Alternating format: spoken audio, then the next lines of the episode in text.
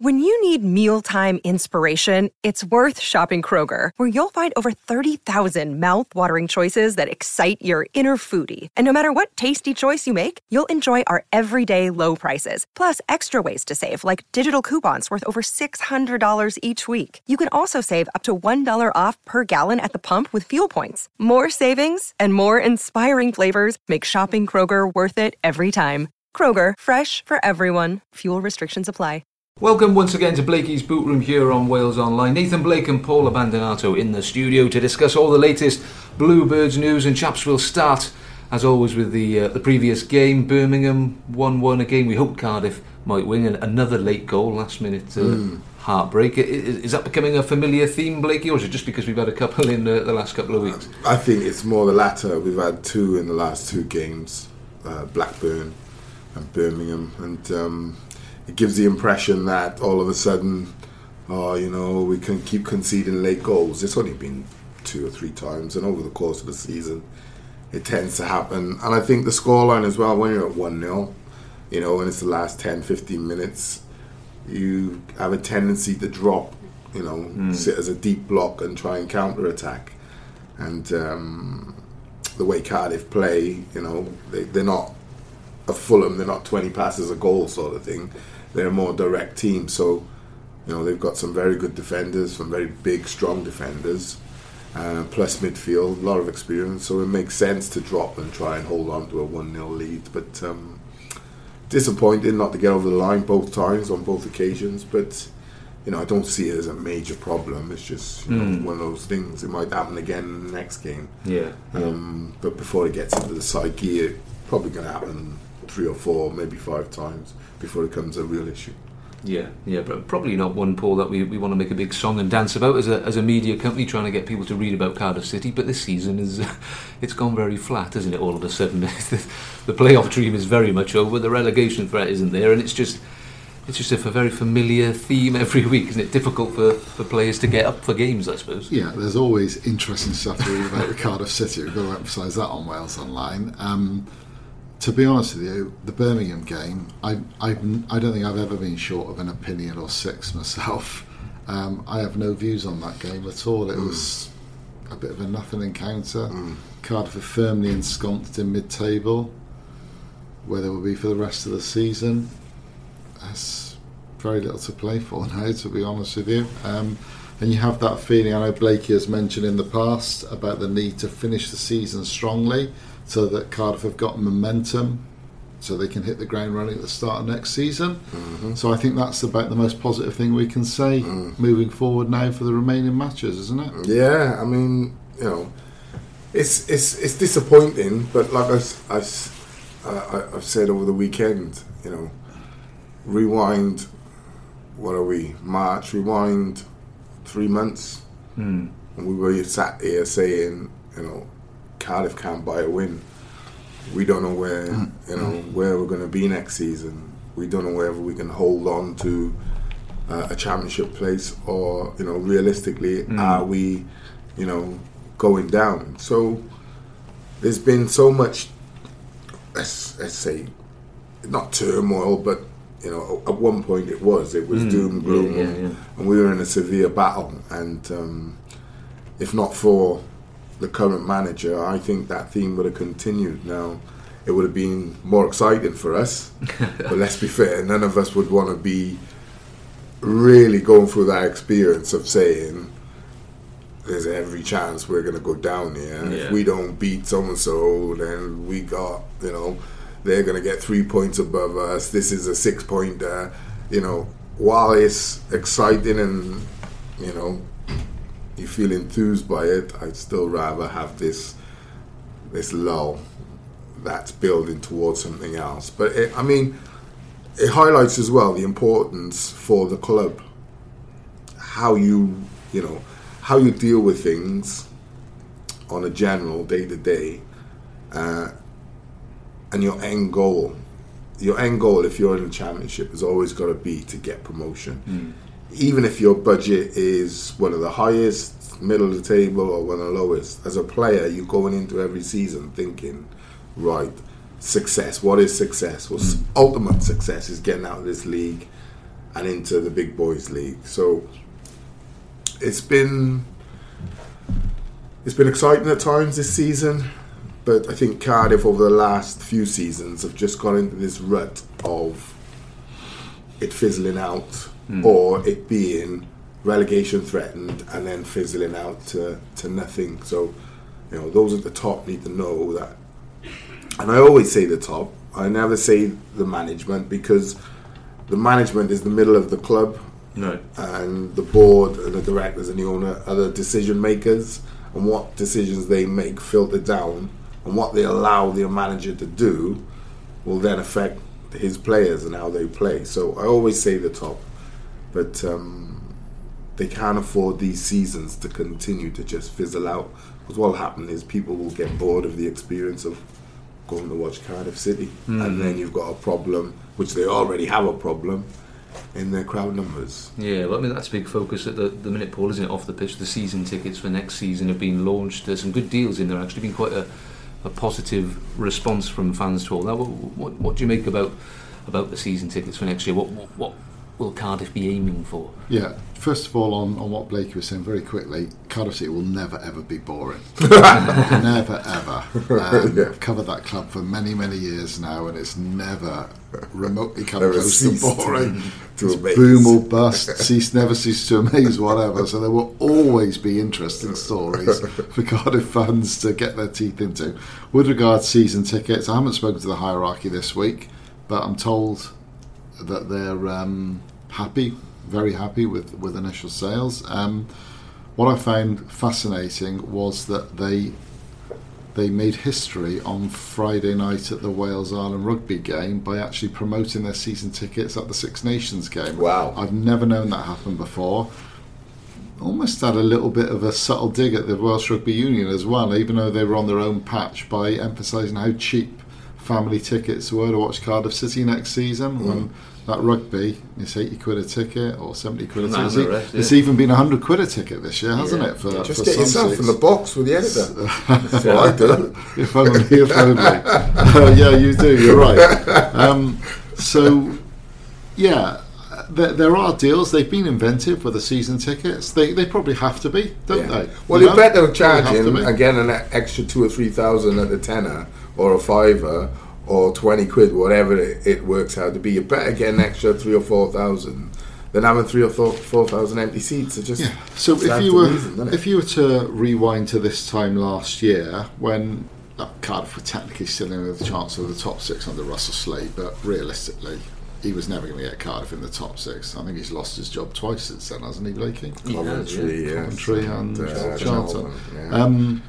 So they were never going to get in the top six, but it was like a mid-table mediocrity almost type thing again.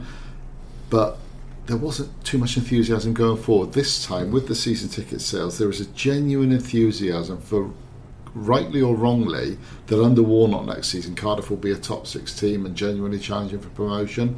So I think there is a buzz about people buying the season tickets for next year, that it could be a special season again, as it was under Malky Mackay.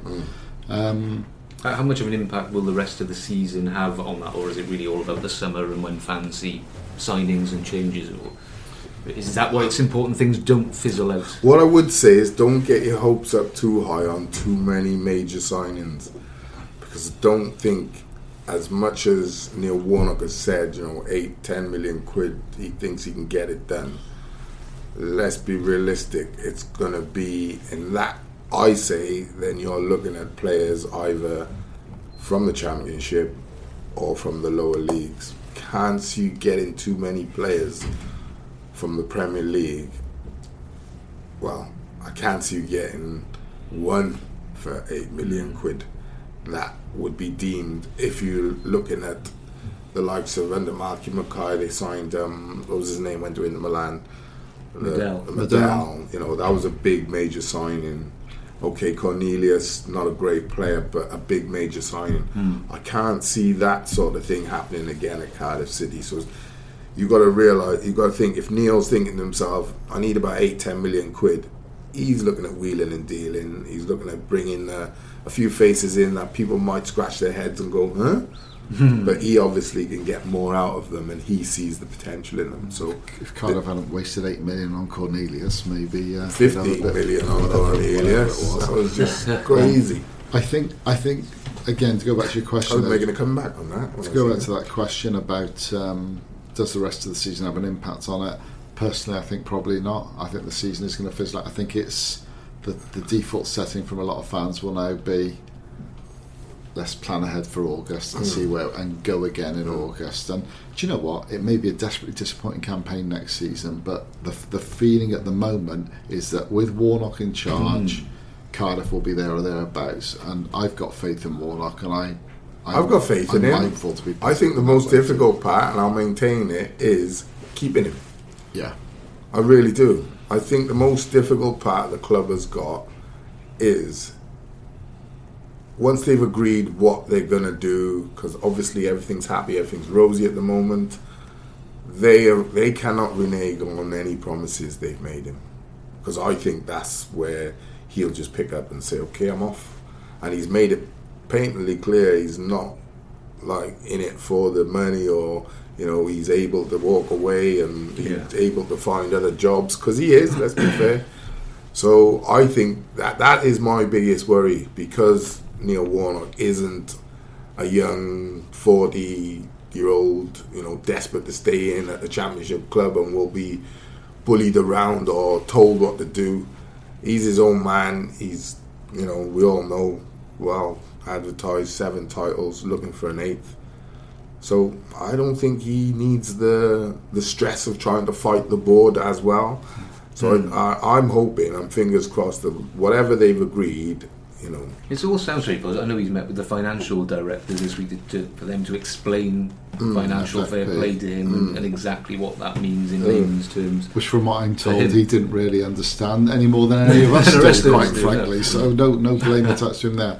In terms of the Warnock factor, and if there is a positive about mid-table mediocrity, it's that, as Blakey said, when he came in, Cardiff were rock bottom, cut adrift, no confidence, devoid of any momentum, and for him to actually turn that around by early to mid-March as mid-table, in inverted commas, mediocrity, is a hell of an achievement. It is massive, really, isn't it? Because you've got to climb the ladder, Paul. Yeah. And the financial fair play, I mean, you can spend up to 60% of your budget and what have you, but Cardiff have clearly just, totally gone way, way, way out of control between the Markie Mackay and you'd say probably Russell Slate, even Paul Trollope had funds to bring players in, so they've got to get their house in order off the pitch, because what it does, and this is a prime example, it then allows your manager, Neil Warnock, to go comfortably into the market and wheel a deal and make signings. Okay, I'll take him for 4 million and take him for 3 million. I'll sell him for 2 million, I'll get 6 million for him, so we're back breaking him, rather than thinking to himself, right, what have I got? I've got to trade carefully. Yeah. Right, I'm going to nick him for 1 million, and then the club who you're buying him from, it's Cardiff City, who've got a multi-billionaire owner, we want 5 million for him, and then Neil Warnock's, you're kind of stumped. So it's really important that the FFP, the club do manage their financial affairs a lot better than what they have done to date. Well, fingers crossed, I'm sure they... Because it's going to be the same for every manager. That's the problem. No matter who you bring in. You could bring in, Fabio Capello tomorrow. It wouldn't matter. His hands would be tied to a degree. Yeah. And trying to be... It's hard enough to be successful over the course of 40-odd games in a season. But to have it with kind of one hand tied behind your back... because of irregularities that you don't affect, or you're not the problem or the cause, you haven't caused that, to then, it's already causing a friction without there being any sort of arguments, because, like you say, you're having to explain the financial fair play and explain reasons why we can't say, here's an open chequebook sort of thing, or here's a pot of 20 million. Yeah, it is a shame, isn't it? Yeah. What's happened over previous years. Shooting yourself in the foot, John, in the long term. Hence why I say short, mid, long term planning. Plan. Have a plan. have a 5-year plan, get to the end of it, and then, you know, well, last year rewrite another one for the next 5 years. But a man with a plan is worth nothing to me in this situation. What do you think they did go so wrong, Paul, in the managerial appointments after Mackay, Solskjaer, Slade, Trollope, all three of them in different ways, just big flops, really?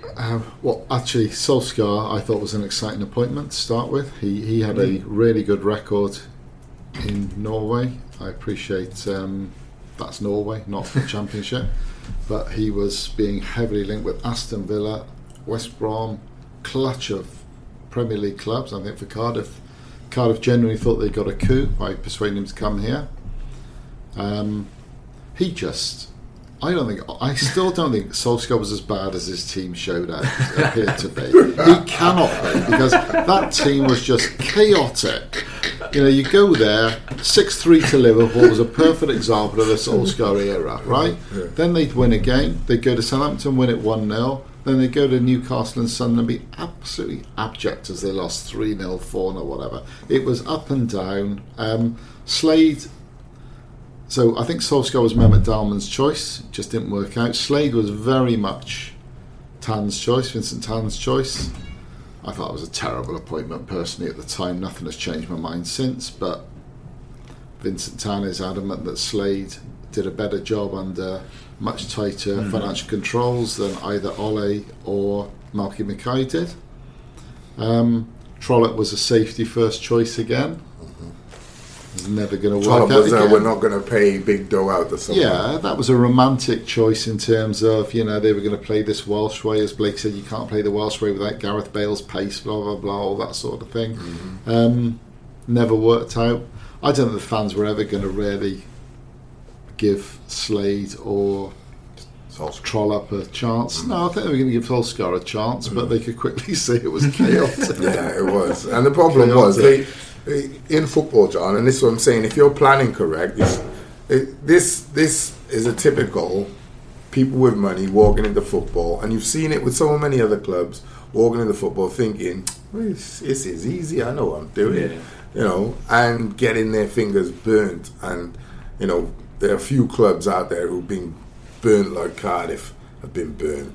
You know, they hit the buffers all over the place. Squad too big, wages too high, financial fair play broken. You know, transferring bag or you name it. They just got hit left, right, and centre. Yeah. And if you're totally inexperienced, all these things coming up at the same time, you don't know whether you're going from pillar to post. You're all over the place. And that's what Cardiff were, and it's taken till now for them to understand it, I feel. They're not trying to get it under control, it's understanding it. Because if you've got a manager with the experience of Warnock who's coming in saying, I don't understand it, he's been in the game for 40-odd years, it's going to be really difficult for those people who walk in who have no knowledge of football to get their head around it. So it's taken a long time, but it is about reading it and getting and understanding it, and then how is that going to affect our club? How does that affect our budget going forward over the next year, 3, 5, 7 years? Right, what can we allow to have as a squad? What can we allow to take on from our 18s into our 21s? Why? Because it's all relative. It's, you know, whether they're 18 and a professional or 29 and a professional, they're on the books, they're on the wage structure, so it all falls into place on, right, you can only have this amount spent on wages. But what Cardiff were doing, we're kind of like, just, I'll ignore that. We can, almost like, we can buy our way out of that. But then it starts hitting you with transferring bagels. You can't buy your way out of it. I think what strikes me about the managers is the contrast in them. You had Malky, one of the highly rated young managers in British football, taking over from an experienced old hand in Dave Jones. Some of the football on the market was boring, right? But it was all such an exciting era because of the uniqueness of it in terms of the promotion.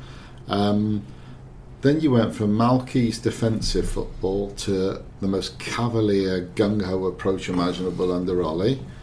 You went from him to a manager who was supposedly on the brink of being sacked by Leyton Orient. you went from Slade to Trollope, who was manager of Bristol Rovers about 37 years ago. I know it's not as long ago as that, right? But, and you've gone from Trollope, who really is a rookie manager, yeah, albeit a brilliant coach, clearly, as he showed with Wales in the Euros and with Brighton at the moment.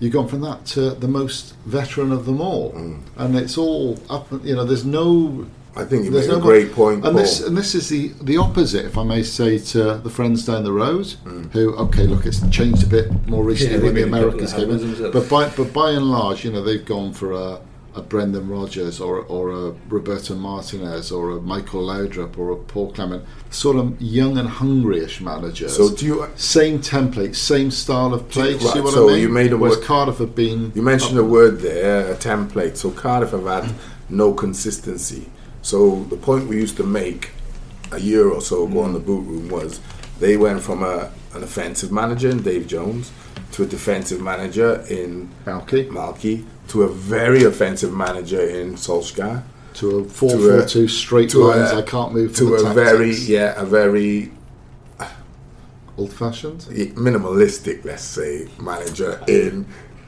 very, very diplomatic, mate. Slade, and then they went to the Trollope.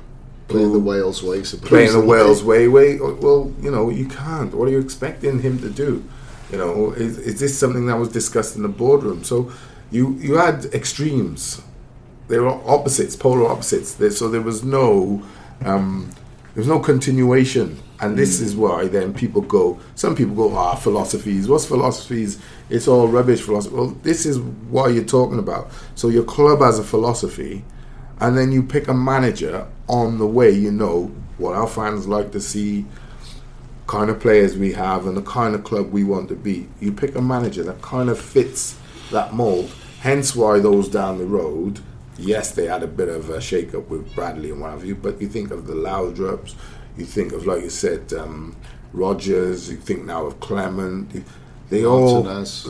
Martinez, they're all of a similar ilk, they all play a similar brand, similar style, which fits into a way the Swansea fans have accepted.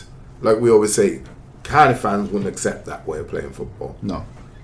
If they did, it's going to take you 5 years to get it through. Yeah?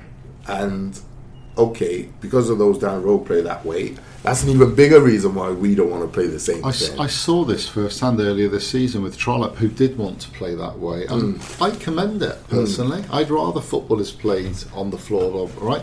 But I'll tell you now, when they were passing it around at the back, fans were howling, get it forward, because that is the way Cardiff fans expect it. Dave Jones's team played that way, albeit there was some stardust further forward. Yeah.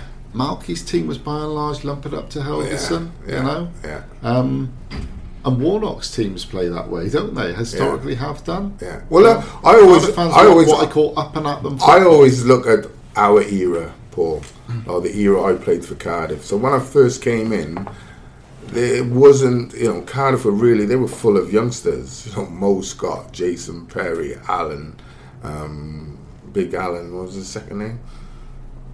What position? Centre back. You know, long dark hair. Anyway, you know, but you can't remember him. No. Anyway, but they were all, you know, it was young players, and there wasn't a lot of what I would say stardust. You mean there. Lee Jarman? No. All right. Louis, Alan Louis. Sorry, Louis. I make an apology there. I played with Louis, but it was experience and a lot of youth. Yeah. Because it was affordable.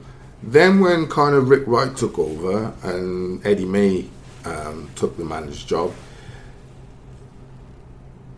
before that the fans were 3,000 or 4,000. But then when Eddie took over, it just blew up because he played a style of football which he was saying to me, Colin Griffiths, Chris Pike, Carl Dale, Phil Stant, as a front four, Nicky Richardson, as a front 4 or 6, go and perform. It was never like, he never said to me, right, you got to do this, you got to do that, you got to do this. All he'd say to me is defensively, do your job when you need it, when Damon needs you, Otherwise, your job is to go and rip them apart. So was it that? Was it get the ball forward as quickly as possible, and then you lot rip them apart? Get the ball, yeah. It was never like pass it out of the back. So this is where we didn't have the players for it. We had it started then. Yeah, Jason Perry wasn't a player who you'd say, okay, he's like Kevin Ratcliffe could pick out and taught Pezza a lot.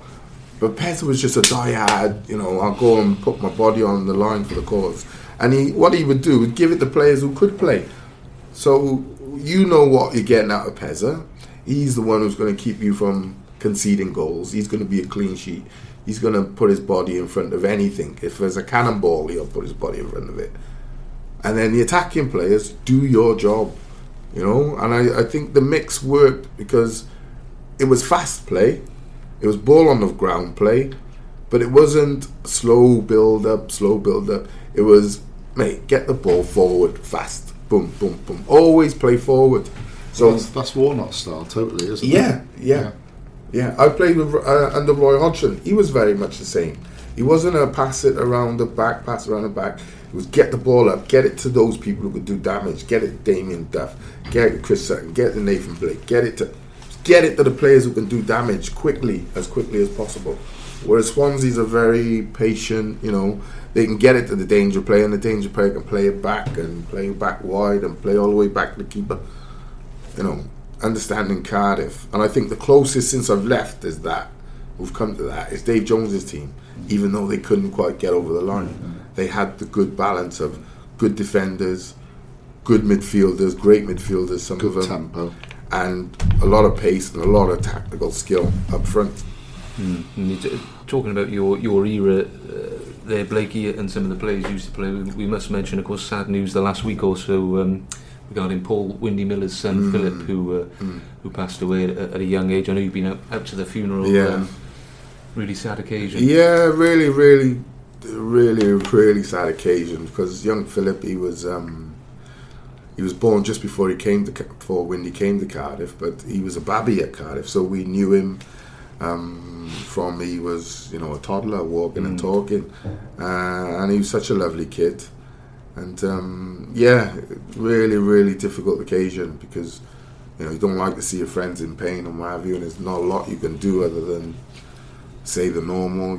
You be there, you attend the funeral, and if you need a phone call or anything, any time of day, night, you're there. But great might be the wrong word, but I think people understand. Great funeral, great turnout, like a lot of young people, a lot of older people, great sense of community, the politicians there, a lot of people there, and Paul and his wife and his daughter, his daughter done a fantastic poem, really heartfelt, so did his wife, or his former wife, Catherine.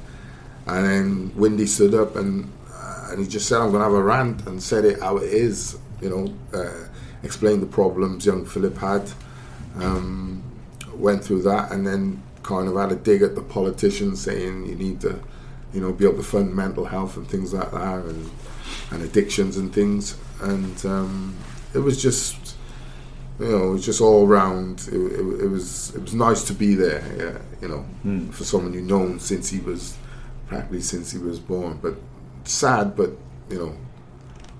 comforting. You did get comfort from that funeral. It was a special occasion. Do you know what, Blakey, speaking of comfort, I mean, Cardiff City fans, when they need to get behind their team, are absolutely fantastic. But off the field, in instance, I bet you they have inundated Miller with messages.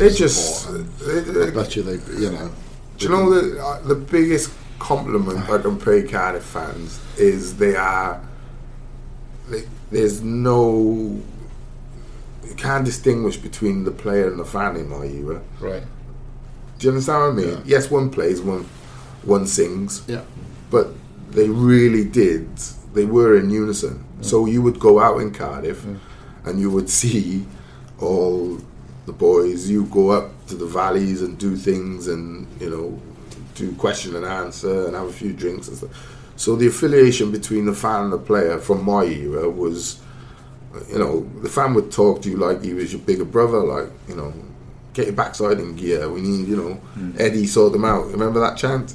Eddie sort them out, Eddie sort them out. It was like, They're like I say, they're like a father talking to a child, yeah, or a big brother. Sing that again. I didn't know that. Child. You never said that. Is it Eddie sort of old? Blakey's going on the X Factor now.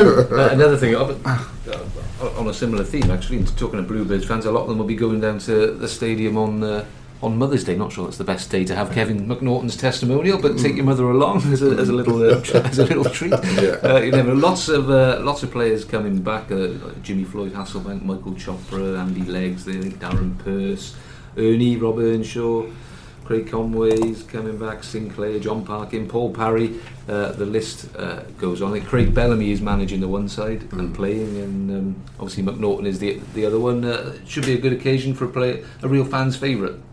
Yeah, I mean, a great decade or so he had at the club, and very good player.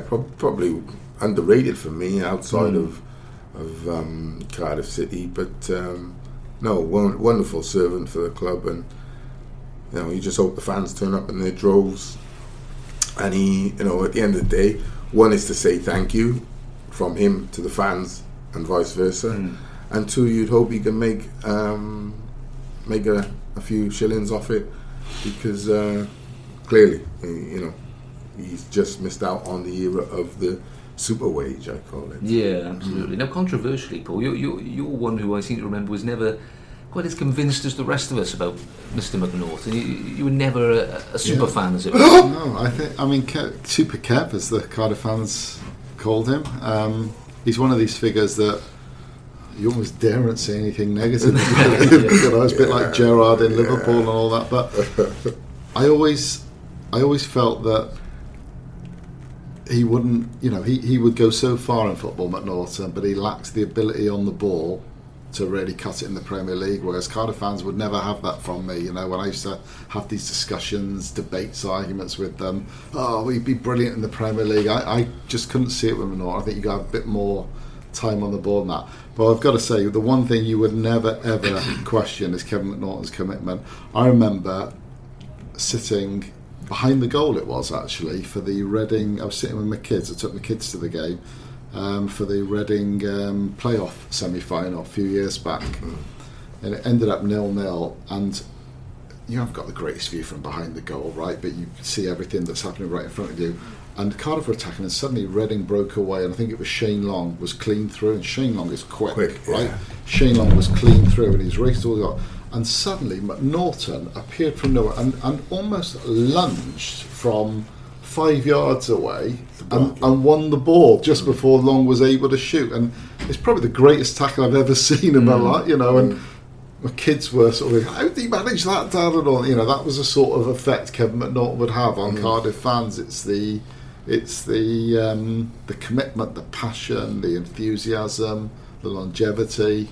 Put his body on the line. He played left back, he played right back, he played centre back, he played right across the back four for Cardiff. He'd get injured because he was so committed.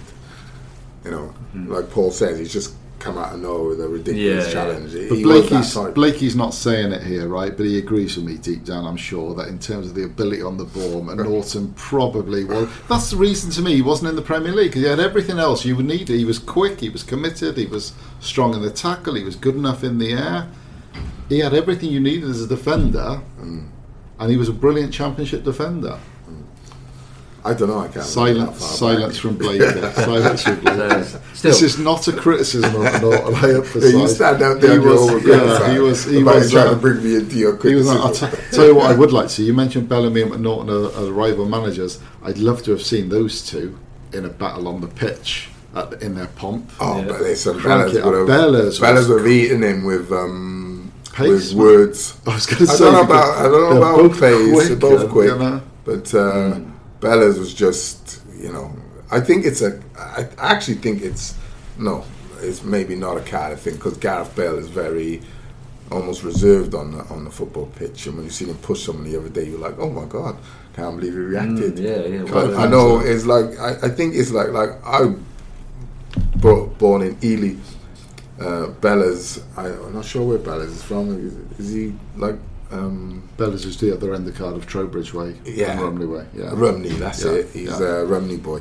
So, the tongue tends to run away with you, and especially like playing in, when you go outside Wales, people don't realise it, but you get so much stick on the pitch. Why, for your Welsh accent? Because you're Welsh. Right. I'm telling you, you get so much stick. They got so many jokes because, you know, the Welsh are portrayed on TV as being a bit dippy and a bit stupid, innit?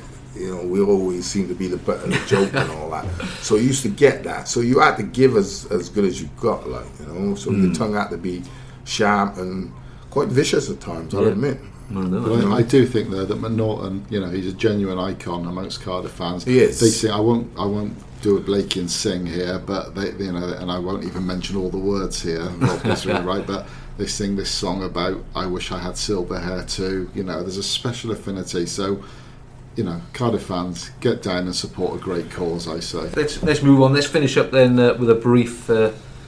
Brief look at this weekend's game. Ipswich, predictions. I mean, in terms of key danger men, and Tom Lawrence, who I know we've talked about a fair bit over the last couple of weeks, having a great season. Emmy Hughes not available for this game. Tom Lawrence, what's your thoughts? What's your predictions for the game? Same again, 1-1 probably.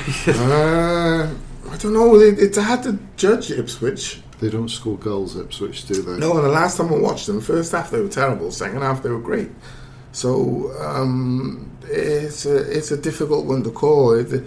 It's the kind of game where you want to say you'd expect us to go and win, but they're not a team that just roll over and die, and they're not a team that are going to be easily run over anyway. So they're the kind of team who could nick a 2-1. You know what I mean? Or could comfortably beat us 3-0, and we could comfortably beat them 3-0. So I don't know. It's like to summarise, you haven't got a clue. I haven't. I'm really lost on that on Ipswich because they're a very difficult team to, you know. Yeah, you don't know what you're going to get with them. Mm. Okay.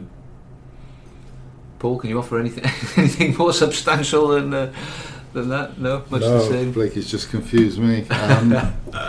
I was going to say 1-0 Cardiff, but then I'm just thinking, as he mentioned now, Ipswich are a bit of a bogey team to Cardiff, aren't they? Home and away, they seem to always win damn games, you know? We never seem to go there and do well. And I've seen them win games down here as well, so even when the team had the great players in it. So I don't know, Ipswich is just one of... And Mick McCarthy, let's be fair, he's you know... I'm going to stick with 1-0 Cardiff. 1-0 Cardiff, not an overly brilliant game, though. Yeah. I'd say 1-1 again because I think both teams are just in that they're nothing to play for. They're not going to get relegated. It's kind of like you might throw up an exciting 4-3 or 3-3 or something like that, but I would say probably 1-1. Yeah. Both teams are looking to build for next season as well. Okay, good stuff. Thanks, chaps. I think we'll leave it there for today. Thanks for covering quite a breadth of topics there, didn't we?